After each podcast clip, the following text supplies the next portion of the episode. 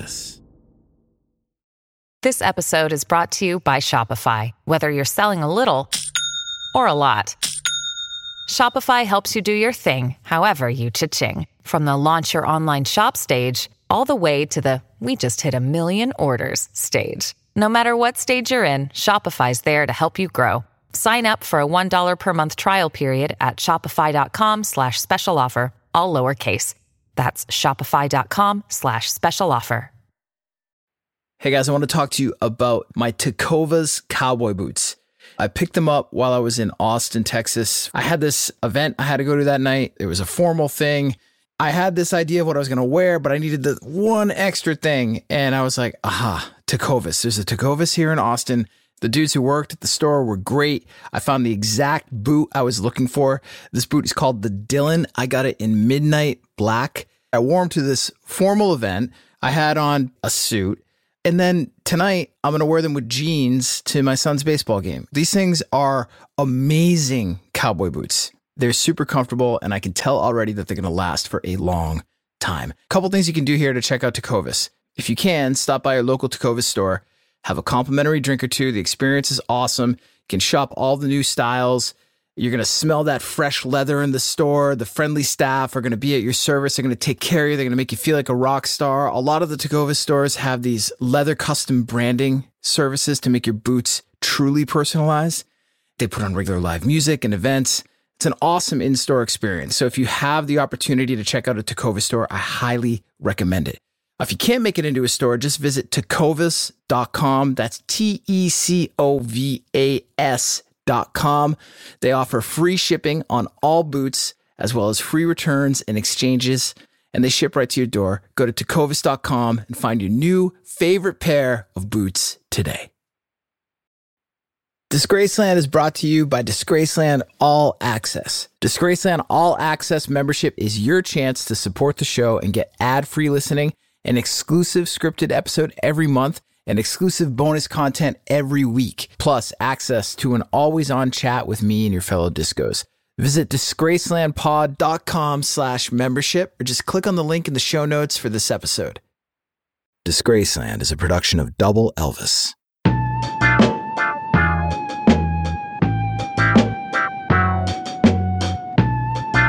The stories about Mac Miller are insane. He was threatened by the most powerful man in the world, rejected by some of the most powerful tastemakers in the business, dumped by one of the most popular singers in the universe. He self medicated with drugs and alcohol to combat feelings of depression and inadequacy. He hallucinated while holed up in the recording studio alone. He was charged with a hit and run when he drunkenly ran his car into a telephone pole and fled the scene. He was just 26 years old when counterfeit oxycodone pills laced with a lethal dose of fentanyl contributed to his unexpected death. And Mac Miller processed the ups and downs of life through his music, great music, music that became exponentially stronger and more profound as he got older. Unlike that clip I played for you at the top of the show, that wasn't great music. That was a preset loop from my Mellotron called Ham and Eggs MK2. I played you that clip because I can't afford the rights to Someone Like You by Adele. And why would I play you that specific slice of vocal acrobatic cheese could I afford it? Because that was the number one song in America on November 8th, 2011. And that was the day that Mac Miller released his debut studio album, Blue Slide Park, a release that was met with an unexpected critical backlash a backlash that led Mac Miller down some previously unexplored and increasingly dark rabbit holes. On this episode, threats, rejection, hallucinations, a hit and run, counterfeit pills, and Mac Miller. I'm Jake Brennan, and this is Disgraceland.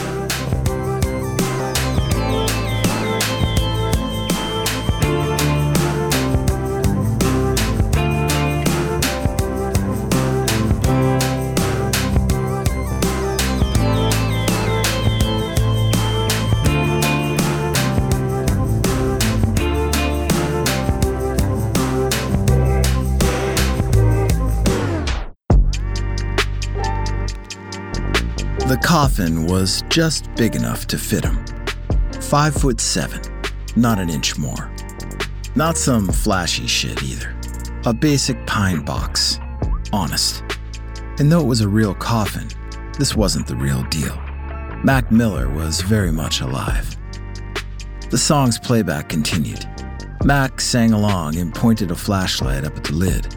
With his other hand, he used a knife to carve two words into the soft wood Memento Mori. Remember that you have to die. Sure, the whole concept for this music video was more than a little cliched. Mac Miller reminding himself of life's impermanence while stuck inside a coffin. Mac Miller buried alive by the anxious thoughts inside his head. Mac Miller has to die so that Mac Miller can live. But cliches are cliches for a reason, because they're true, because they are honest, just like this cheap pine box. Life buried you, and you found a way to punch up through the dirt and the worms and all the other ugly fucking creepy crawlies that live six feet under in darkness and rot. Life put you in a box, and you said, Nah, not today, motherfucker. And you fought your way out, fought your way up, fought your way to version 2.0 or 3.0 or whatever variant of yourself you were becoming this time. It was 2008, and Mac Miller was 26. He was filming the video for his new single, Self Care, off his upcoming fifth studio LP, Swimming. He'd been through the ringer time and time again, just like everybody, and this time was no different. Told he wasn't good enough, nearly convinced he was trying to be someone he wasn't. His heart had been broken. The drugs were always just a text message away, whether you were truly in need or you were just bored. Which one was he? In need or just bored? He wasn't sure. But regardless, he knew he'd shoot a text to the man soon enough. Drugs, heartbreak, the pressure of fame, it was all your basic life and death shit. And you respond to life and death shit one of two ways. You either let it all bury you, or you punch up through the pine box coffin like Uma Thurman in Kill Bill Volume 2 and you get back up. Get ready for anything. Act accordingly. Because there was always more life left to live, and because any of us could leave this planet at any moment. It was like Arthur Lee sang in that song Everybody's gotta live, and everybody's gotta die. Arthur Lee knew what was up. Arthur Lee was dope, and so were Dylan and the Beatles. Mac fucked with all those guys. He fucked with John Lennon the most. That was John's face right there, inked on Mac's forearm. John was honest, raw, real. John was just as real as Tribe or Wu Tang or Big L. Fuck, Big L. Now that was Mac's shit. He could still remember the first time he heard Big L's debut album. What was he, 14, 15? That record inspired Mac to rap for the first time. But Big L was from Harlem, and that was a long way from Point Breeze. It was obvious that Mac had talent from the jump, but rhyming like he was from the projects in New York City and not some little dude from a nice part of Pittsburgh got him a lot of raised eyebrows. That was then, over 10 years ago. These days, he wasn't trying to be someone else. He was like his boy, John Lennon, circa Help, finally tapping into his true self, into his deepest and darkest feelings just bearing it all. He wore his influences on his sleeve, not just OutKast, MF Doom, and Ye, but Elliott Smith, Portishead, and Modest Mouse. Life was too short to not sound like yourself. You must remember that you have to die. He read somewhere that back in ancient Rome, slaves used to whisper memento mori into the ears of the generals after a victory. You are mortal, don't get cocky. Don't get consumed by hubris. Hubris was the least of Mac's concerns. He was young and rich, but he was humble. It was the other shit he had to worry about. Not just the molly and the coke or the yellows and the blues. Drugs came and drugs went. He got fucked up, but he wasn't fucked. At least that's what he told himself. It was the other stuff that consumed him. The real heavy shit. Rejection. First, it was the diss tracks. They said he was whack, they said he was weak, long before Snoop Dogg called him white chocolate. Mac was just some pale half Jewish, half Catholic motherfucker from Point Breeze. Point Breeze? Who fucks with Point Breeze, anyways? Nobody. He had to prove to his peers that he was worthy, that he had skills, and that he had his own voice and he could hold his own on any stage. But it wasn't just his peers that gave him a hard time, it was his critics too. He was 20 years old when he released Blue Slide Park, his debut full length album in 2011. It was a huge moment for him the culmination of hours and years of hard work, a jump to legitimacy after years of releasing mixtapes for free online. It debuted at number one on the Billboard charts, the first indie record to do that in like 15 years, but it got savaged in the press. XXL magazine compared him not to Big L or Tribe or even his Pittsburgh homeboy Wiz Khalifa, but to the fucking Jonas Brothers. Spin magazine said it was as if the cast of Glee tried to make a rap album, and Rolling Stone had to go and compare him to Eminem, because of course they had to do that. And Pitchfork, the online hub for all things quote unquote hipster, gave the record a 1.0 rating on their notorious 10 point scale. He wasn't prepared for that shit. The reviews destroyed him. He'd only just arrived and he was already getting rejected. That was the first time he had to get born again, dust himself off, and prove them all wrong. And he really shouldn't have complained. He knew that deep down. He thought about it as he fumbled around in the inside lid of the pine box with his pocket knife. There were others who had gone through worse, like Ariana. She went through a waking nightmare the year before, the likes of which he could hardly fathom. Over 14,000 had just watched her finish her encore at the Manchester Arena. The pink balloons dropped from the rafters. They were everywhere. On the floor in the hands of teenagers giddy with that indescribable feeling you get from your first real concert. The house lights came up. And those 14,000 people began to bottleneck shuffle from their seats to the exit. And then, time stopped. An explosion erupted from just beyond the exit doors. In the arena, it actually shook a rush of wind shot inside, followed by thick white smoke and the smell of something rotten. The pink balloons were suddenly swept away, and some of them popped. Panic set in. Teenage girls were shrieking. Just beyond those exit doors, bodies were on the floor, blood and confusion. Ariana Grande and her crew were insulated backstage, but from back there, it sounded like the world as they knew it was coming to an end. Ariana struggled in the aftermath of that tragedy that left 23 dead, including the suicide bomber, and more than a thousand injured. But she didn't let it stop her. She mourned the victims, she grieved, and then she moved forward. She started playing shows again, and those shows became a salve for those who needed them most. Ariana was a great role model, a beacon of strength and support, and one hell of a best friend and lover. But Mac didn't have Ariana anymore. She took to Twitter to say their two year relationship was quote unquote toxic, that she had been the glue keeping the two of them together, and that over time she simply became less and less sticky. And now Mac felt like he was coming unstuck. It was like the bad reviews all over again. But losing Ariana was far worse than any Barb's pitchfork could lob at him. Love fucking hurt. Even more painful was having to watch Ariana arm in arm with Pete Davidson Mac pulled his social media accounts. He went dark.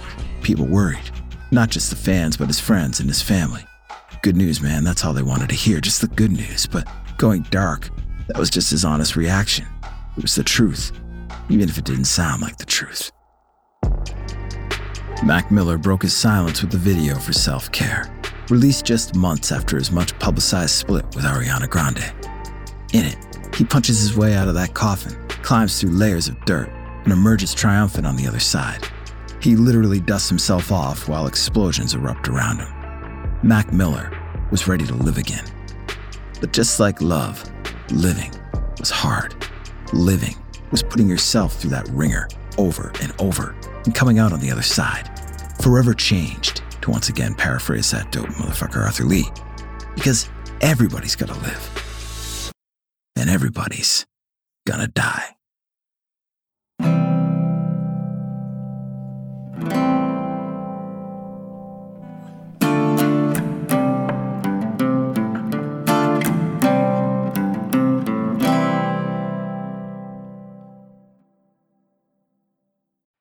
Hey, are you guys proud dog owners like I am? You ever wonder why so many dogs are suffering from health issues? Actress Katherine Heigl, you know Katherine Heigl from Knocked Up, she's helped save over 16,000 dogs through her foundation. And she says that she's seeing more issues with dogs' joints, odors, and health than ever before. After doing a ton of research, Katherine feels that there's one place that we can all look to improve our dog's health, and that is their food. Many dog foods can actually create toxins that can be wrecking our dog's health. Okay, and this is true even for many of the premium dog food brands. However, by just adding a few special superfoods to our dogs' diets, we can see huge transformations in their health.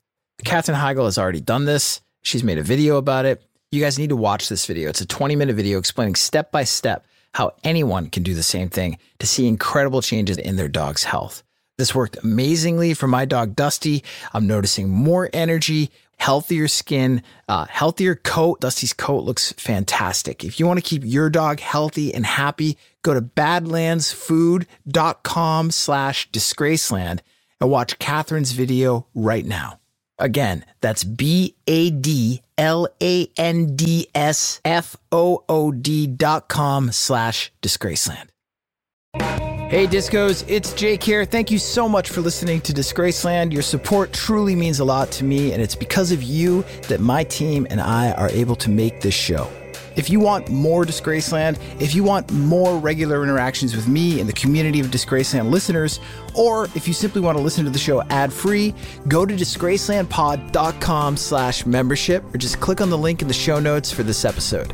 For just five bucks a month, you can listen to every episode of Disgraceland ad-free. Plus, you'll get one brand new exclusive episode every month. You'll also get weekly unscripted bonus content, special audio collections, and early access to merch and events. There are two ways that you can support the show and become a member at disgracelandpod.com slash membership. You can sign up using Patreon and listen to the show ad-free on Apple, Spotify, and most other major podcast platforms. And Patreon members also get access to all the other perks of membership and an always-on chat where I'll be interacting with you and diving deeper into the world of Disgraceland. But maybe you're currently an Apple Podcast subscription listener and you want to just tap into all the bonus audio content and ad free listening that we're offering. We're also offering this membership as a premium channel on Apple Podcasts. However you choose to join, all you got to do is go to disgracelandpod.com slash membership. Support the show for just $5 a month, five bucks, or sign up for an annual plan and get two months free. Come join me and your fellow discos at Disgraceland All Access by visiting disgracelandpod.com slash membership.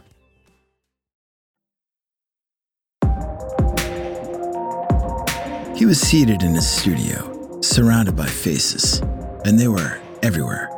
They were in the console and on the faders. They were in the speakers and in the back of his chair. They were all over the red walls. Big eyes, wide smiles, crow's feet and dimples and uneven teeth. Faces inside the half empty bottles of Jameson. Faces lurking in the styrofoam cups, waiting to pounce from underneath the rolled up dollar bills and the lines of powder and the baggies of weed. Seemed like Mac Miller had done half the drugs in this California Valley town. Just look around. He only needed a pair of eyes to see the place was a den of illicit activity. But the studio was dimly lit and Mac's eyes were half closed. The faces oozed out just the same, and they freaked him the fuck out. He buried his head in a blanket, but the faces were there too. Like the face of Easy Mac, a rapper from Alberta who had beef with Mac years back. The beef was over that name, Easy Mac, because that was the name Mac Miller himself was also using that. This was early in Mac's career, and the beef didn't last long. Easy Mac was a juvenile name. Mac was flexing beyond his years. As a kid, he hung out with the older crowd. He grew up fast. Easy Mac wasn't going to work, and neither was his given name, Malcolm McCormick. So he took his brother's first name, Miller, and fashioned himself a new name that sounded both grown up and not hokey. Then there were the faces of his so called friends on MySpace and not just Tom, that creepy back half turned motherfucker, but all those blog post avatars and Twitter handles and Facebook profiles. The ones that got his YouTube hits up into the millions. Those faces morphed into the faces of all those actors. Or maybe they weren't real actors. Mac couldn't tell. That was supposed to be the point. Kids from Kids, the Larry Clark movie that inspired Mac's first real release, the 2010 mixtape KIDS Kids. Telly, Casper, Jenny, Gummo. Wait, shit, Gummo wasn't in that movie. He was in his own movie, but why the hell was his face here now? Mac was fucked up. He wasn't on planet Earth anymore. He was all alone, constantly working, nodding his head to the beats coming out of the monitors, writing and rewriting non-stop, round the clock, like he had something to prove. Which he did. He wasn't some frat rat fucker like they said he was. He wasn't a wannabe, just another white kid trying to co opt black culture or stand up to the real Slim Shady. He knew that. Not everyone did. Some said he was a little too positive, too smiley, that he had one too many rhymes about smoking weed and eating yogurt and going to parties. He hadn't paid his dues, wasn't a hood dude, lived a cush life, son of an architect and a photographer. Not exactly the origin story for a formidable MC. From the jump, Mac Miller's journey to respectability and acceptance was a hard one. He figured he could use his charm to turn any hater into a fan, but the backlash he received after the release of Blue Slide Park was so overwhelming, it sent him into a tailspin. All the work he put into making that record, and not just the nuts and bolts of the record itself, but everything that led up to it. The long hours he put in as a teenager, up late at his folks' place, teaching himself piano, guitar, bass, drums, writing verses, getting the flow right, leaning into his marbled mouth delivery. Then spreading the word online, the mixtapes, the Ustreams, and then touring, playing to whoever showed up, getting nervous and puking backstage, maintaining his everyman image by crowdsourcing for parties or couches to crash via Twitter. Even XXL Magazine's coveted freshman cover, which was a huge get for an outsider like Mac Miller, and which found him photographed next to other up and comers like Meek Mill, Big K.R.I.T., and Kendrick. In hindsight, even that felt like he'd just been trolled. The same publication that hailed him as a rising star soon tore him down with a humiliating review. Everyone talks shit in the hip hop game, from Run DMC and the Beasties to Jay and Lil Wayne, but Mac wasn't prepared for all the shit talk that came his way as he became more well known. He needed to get tougher, to give less of a fuck. So he dabbled in give less of a fuck extracurriculars. Molly, benzos, oxy, coke, the bigger the cup of lean, the better. The syrupy codeine laced liquid mellowed him the fuck out. The drugs transformed him. That infectious smile and gregarious demeanor that won over so many early fans was replaced with the thick skin of a misanthrope. He drank lean not just to get fucked up, but to prove a point that he wasn't what they said he was. He could change. He was being made to change, and he wasn't going to let anyone look away. He pissed off his boss at his indie label, Rostrum Records, by drinking lean in his car against the boss's wishes. And when he drank it backstage at shows, his mom watched helplessly from the other side of a security guard. Macadelic, his 2012 mixtape, was a drug record through and through. The references were all there to lean, to cocaine, to Molly, and the aptly named Under the Influence tour that followed doubled down on all of that. And now, he was going even further down the rabbit hole. He was going to call his latest mixtape Faces. It laid bare his anxieties, his depression, his self doubt, his drug use, even his suicidal thoughts. And it was inspired by all the hallucinations that followed him around the studio and wouldn't leave him alone. The lovers and the fans, yes, but also the shit talkers, the doubters, the haters, and the critics. Even his loudest critic, one who began as a fan, a fan Mac never wanted, and one who eventually revealed his true colors. Donald Trump was an abstraction. At least that's what Mac Miller thought. It was like John Lennon's song about God. Donald Trump is a concept, or should I say, Donald Trump was a concept by which many measured their baller status. And this, of course, was years before Trump ever contemplated running for president of the United States. He was just this filthy rich dude, a status symbol. And in the world of hip hop, being rich and powerful like Trump was a status you aspired to, like Bruce Wayne or Tony Montana, an unfuckwithable archetype. So when Mac dropped his mixtape, Best Day Ever, in early 2011, it included a banger of a track about living large, taking over the world, and leaving haters in the dust. Naturally, he called the song Donald Trump. The video racked up 16 million views on YouTube and counting. The popularity of the clip offered an organic and viral boost ahead of the fall release of the Blue Slide Park album, and the views kept coming 17 million, 18 million. It seemed that everyone was jumping on the Mac Miller bandwagon, including the song's namesake. By the time the video hit 20 million views, Donald Trump took to the internet in a video praising Mac and naturally basking in the attention because, in Donald Trump's eyes, he was the true reason for the song's runaway success. That irked Mac. It was his song, his art. It was his idea to take an uplifting melody from Sufjan Stevens' slow and dreamy song Vesuvius and bend it into the irrepressible hook of an up-tempo party track. And then something happened, something that irked Mac even more. Within a few years, Trump was no longer simply a metaphor for filthy rich ballers. He began publicly doubting the citizenship of President Barack Obama. He demanded to see Obama's birth certificate, like there was some grand secret known only to him that he was about to expose.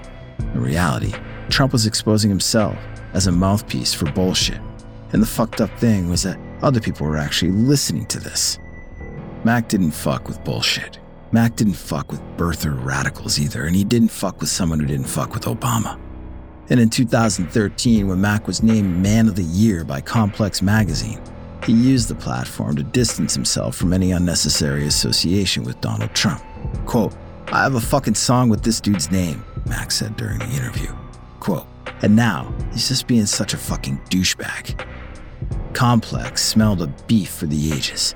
They made sure they tagged Trump on Twitter when spreading the word about the article in Mac's shit talk. Trump didn't wait long to respond. Of course he didn't. Little at Mac Miller, you illegally used my name for your song Donald Trump, which now has over 75 million hits, Trump tweeted. Little at Mac Miller, I'm now going to teach you a big boy lesson about lawsuits and finance, you ungrateful dog.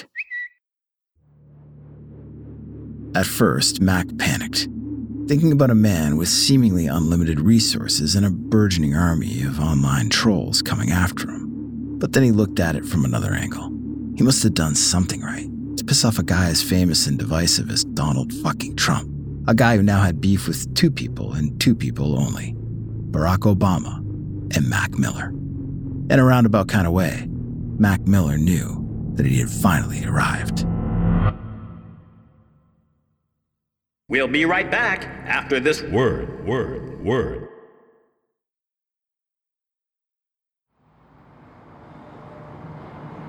May 17th, 2018, 1 a.m., Los Angeles.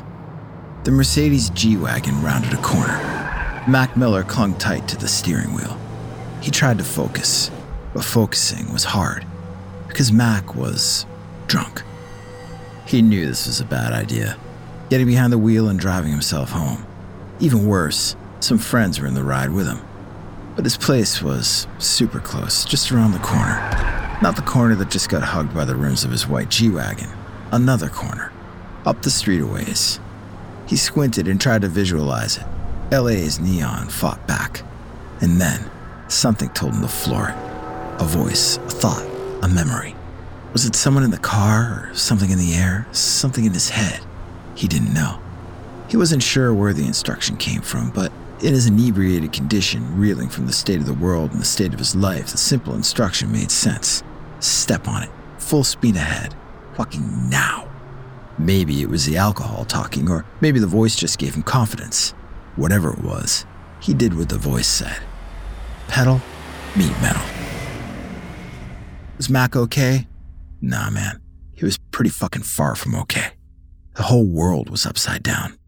Donald Trump was now unbelievably the leader of the free world, and Mac knew he'd be eternally embarrassed to be associated with this guy. Not that he hadn't tried to warn the American people. Quote, just please don't elect this motherfucker, man, he tweeted all the way back in 2015. He even appeared on Comedy Central's The Nightly Show to deliver a no holds barred smackdown against New York's most infamous billionaire. A smackdown that opened with the line, I only have one thing to say I fucking hate you, Donald Trump. And though Trump got Mac Miller's blood pressure up, it was Ariana Grande who had stolen his heart and then left it bleeding on the side of the road. The love of Mac's life, the great stabilizing force, she was gone. And if the photos of matching tattoos she and her rebound boy toy Pete Davidson posted on Instagram were any indication, she was never coming back. And if some online rumors were to be believed, Pete Davidson was pouring salt on the open wound by texting explicit photos of Ariana to Mac. And that would be enough to drive anyone off the road. Mac knew he had so many reasons to feel better than this. Creatively and professionally, he was on the right track. Just a few years earlier, he'd been reborn again with a $10 million deal with Warner Brothers. His major label debut, Good AM, recaptured the playfulness of his earlier music but filtered it through a more mature lens. Good AM entered the charts at number 4, and the reviews were positive. Even Pitchfork got behind it. Mac's newfound momentum continued with a full detox at the guest house of Rick Rubin, the legendary record producer with an equally legendary beard and zen outlook on life. Mac followed that with another resounding critical and commercial success, the 2016 album The Divine Feminine, and a tour where he stayed clean and sober for months.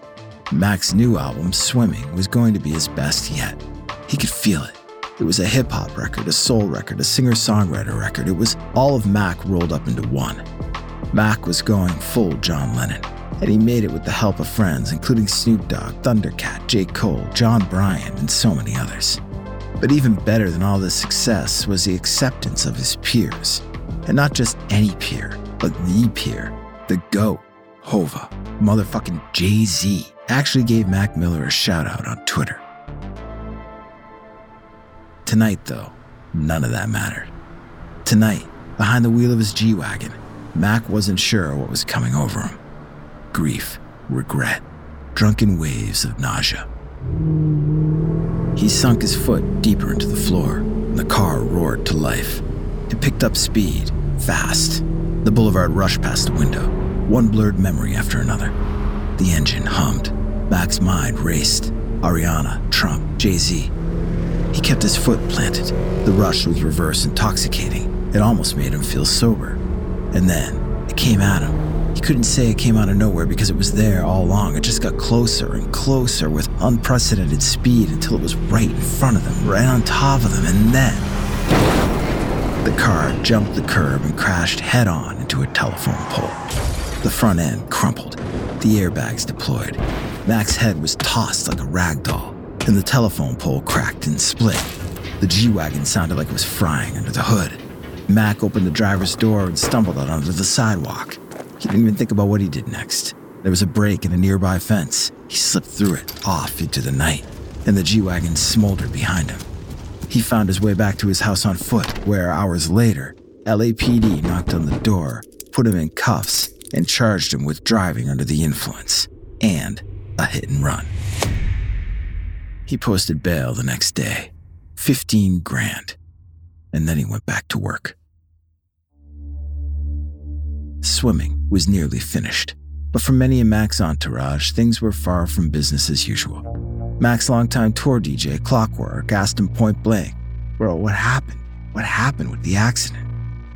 Mac thought about it for a minute, thought back to that feeling he got that night, the feeling that came over him, the voice that told him to step on it. You ever feel invincible? Mac asked Clockwork. I just felt invincible.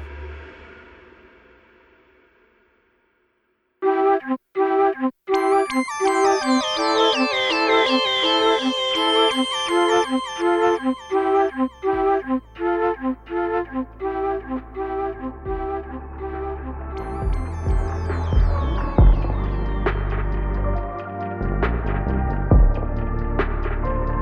August of 2018, Mac Miller dropped Swimming, his fifth studio album and third for Warner Brothers. It was released on the heels of the music video for Self Care, the one in which he carves Memento Mori into the ceiling of a coffin before dramatically breaking out and transcending death. The album was universally hailed as his best yet. Critics called it patient, dreamy, airtight, and irresistible. It entered the Billboard 200 at number 3, behind new albums by Travis Scott and Drake. It was easy to assume that Mac was processing his life through his art. It had been three months since his breakup with Ariana Grande and his drunken car crash in LA. But despite the brave face he wore on the record, in reality, Mac's trauma wasn't resolved. He was still relying on bad habits to get him through the night. One month later, on the evening of September 4th, swimming was still on the charts. It was around 11 p.m. Mac typed a message into his phone. Did you hear back about Addie? He waited impatiently for a response. Finally, it came. Nah, I couldn't find any. Shit. He types some more. All good. You don't have lean, do you? Perks? The response came quickly this time. We've got some dilated twos, but that's about it. I could get yellows and blues, though. Mac got excited. He typed again. Blues as far as perks? When can you get them? Mac watched the ellipsis in the chat bubble pulse as his dealer composed his response, probably in an hour or two. Cameron Pettit didn't have exactly what Mac Miller was looking for, but what he had was close enough Oxy, Xanax, cocaine. Mac texted his address and waited and waited. After nearly two hours, he was tired of waiting. It was now around one in the morning. Mac composed another text message, this one to another dealer slash madam, the one who introduced him to Pettit in the first place. Cam is supposed to be pulling up and he ain't answering. Mac had got her attention quick. She took his order five oxys, 10 Adderall, five Norco pills, and two grams of Coke. She told Mac the Coke was on the house if he booked a girl, too. Deal. Mac waited some more, this time for a sex worker to show up in the studio with the shit. But before she did, Pettit finally responded. He apologized. He got sidetracked. He arrived at Mac's studio around 2:30 that morning, which was around the same time that the sex worker also showed up. There were worse things than a redundant drug delivery. But one of those two drug deliveries was not like the other. Two days later, on the morning of September 7th, Mac's assistant found Mac on his bed. His skin was turning blue. Liquid was oozing from his mouth. The assistant called 911 and tried to revive Mac with CPR, but it was too late. Some of the drugs delivered to Mac Miller a few nights earlier did not come as advertised. The oxycodone pills, the blues or 30s, aka generic 30 milligram pills that he bought off Cameron Pettit, were actually counterfeit. Cops found those pills along with legit oxy pills, Adderall, Norco, Xanax, and cocaine in Mac's coat hanging in his closet. The counterfeit oxys tested positive for a lethal dose of fentanyl. Judging by the paraphernalia they also found on site, Mac had crushed up and snorted the fentanyl, completely unaware of what he was taking. He died of an accidental overdose due to the mixed drug toxicity in his system fentanyl, cocaine, and alcohol. Following his death, streams of Mac's music jumped a whopping 970%. Swimming re entered the Billboard Top 10 and hit number one on Apple Music's streaming chart. His final album, Circles, was released posthumously in January of 2020, further cementing the laid back hybrid style that had come to define his music. It also moved 164,000 album equivalent units in its first week, Mac's biggest sales week ever. Mac Miller had finally punched his way through the rejection. The only injustice was that he wasn't alive to enjoy it. There was some justice in the world. Two men who were involved in the sale of the fentanyl to Mac Miller received prison sentences. Ryan Rivas, who supplied the bogus pills to Cameron Pettit, was sentenced to just under 11 years in prison. Rivas, in turn, got the pills from a guy named Stephen Walter, who is now doing just over 17 years for his part. Cameron Pettit, meanwhile, was charged with distribution of a controlled substance, which comes with a 20 year maximum prison sentence. As of this episode, the case against Pettit is still pending. But putting drug dealers behind bars wasn't the only justice carried out in the name of Mac Miller.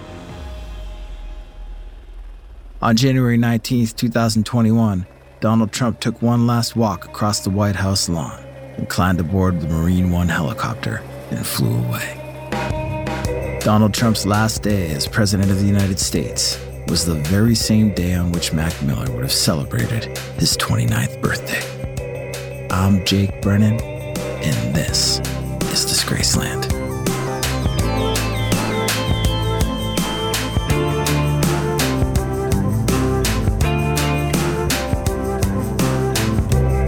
Disgraceland was created by yours truly and is produced in partnership with Double Elvis. Credits for this episode can be found on the show notes page at disgracelandpod.com. If you're listening as a Disgraceland All Access member, thank you for supporting the show. We really appreciate it. And if not, you can become a member right now by going to disgracelandpod.com slash membership. Members can listen to every episode of Disgraceland ad-free. Plus, you'll get one brand new exclusive episode every month, weekly unscripted bonus episodes, special audio collections, and early access to merchandise and events. Visit disgracelandpod.com slash membership for details. Rate and review the show and follow us on Instagram, TikTok, Twitter, and Facebook at DisgracelandPod and on YouTube at youtube.com slash at DisgracelandPod. Rockarola. Yeah.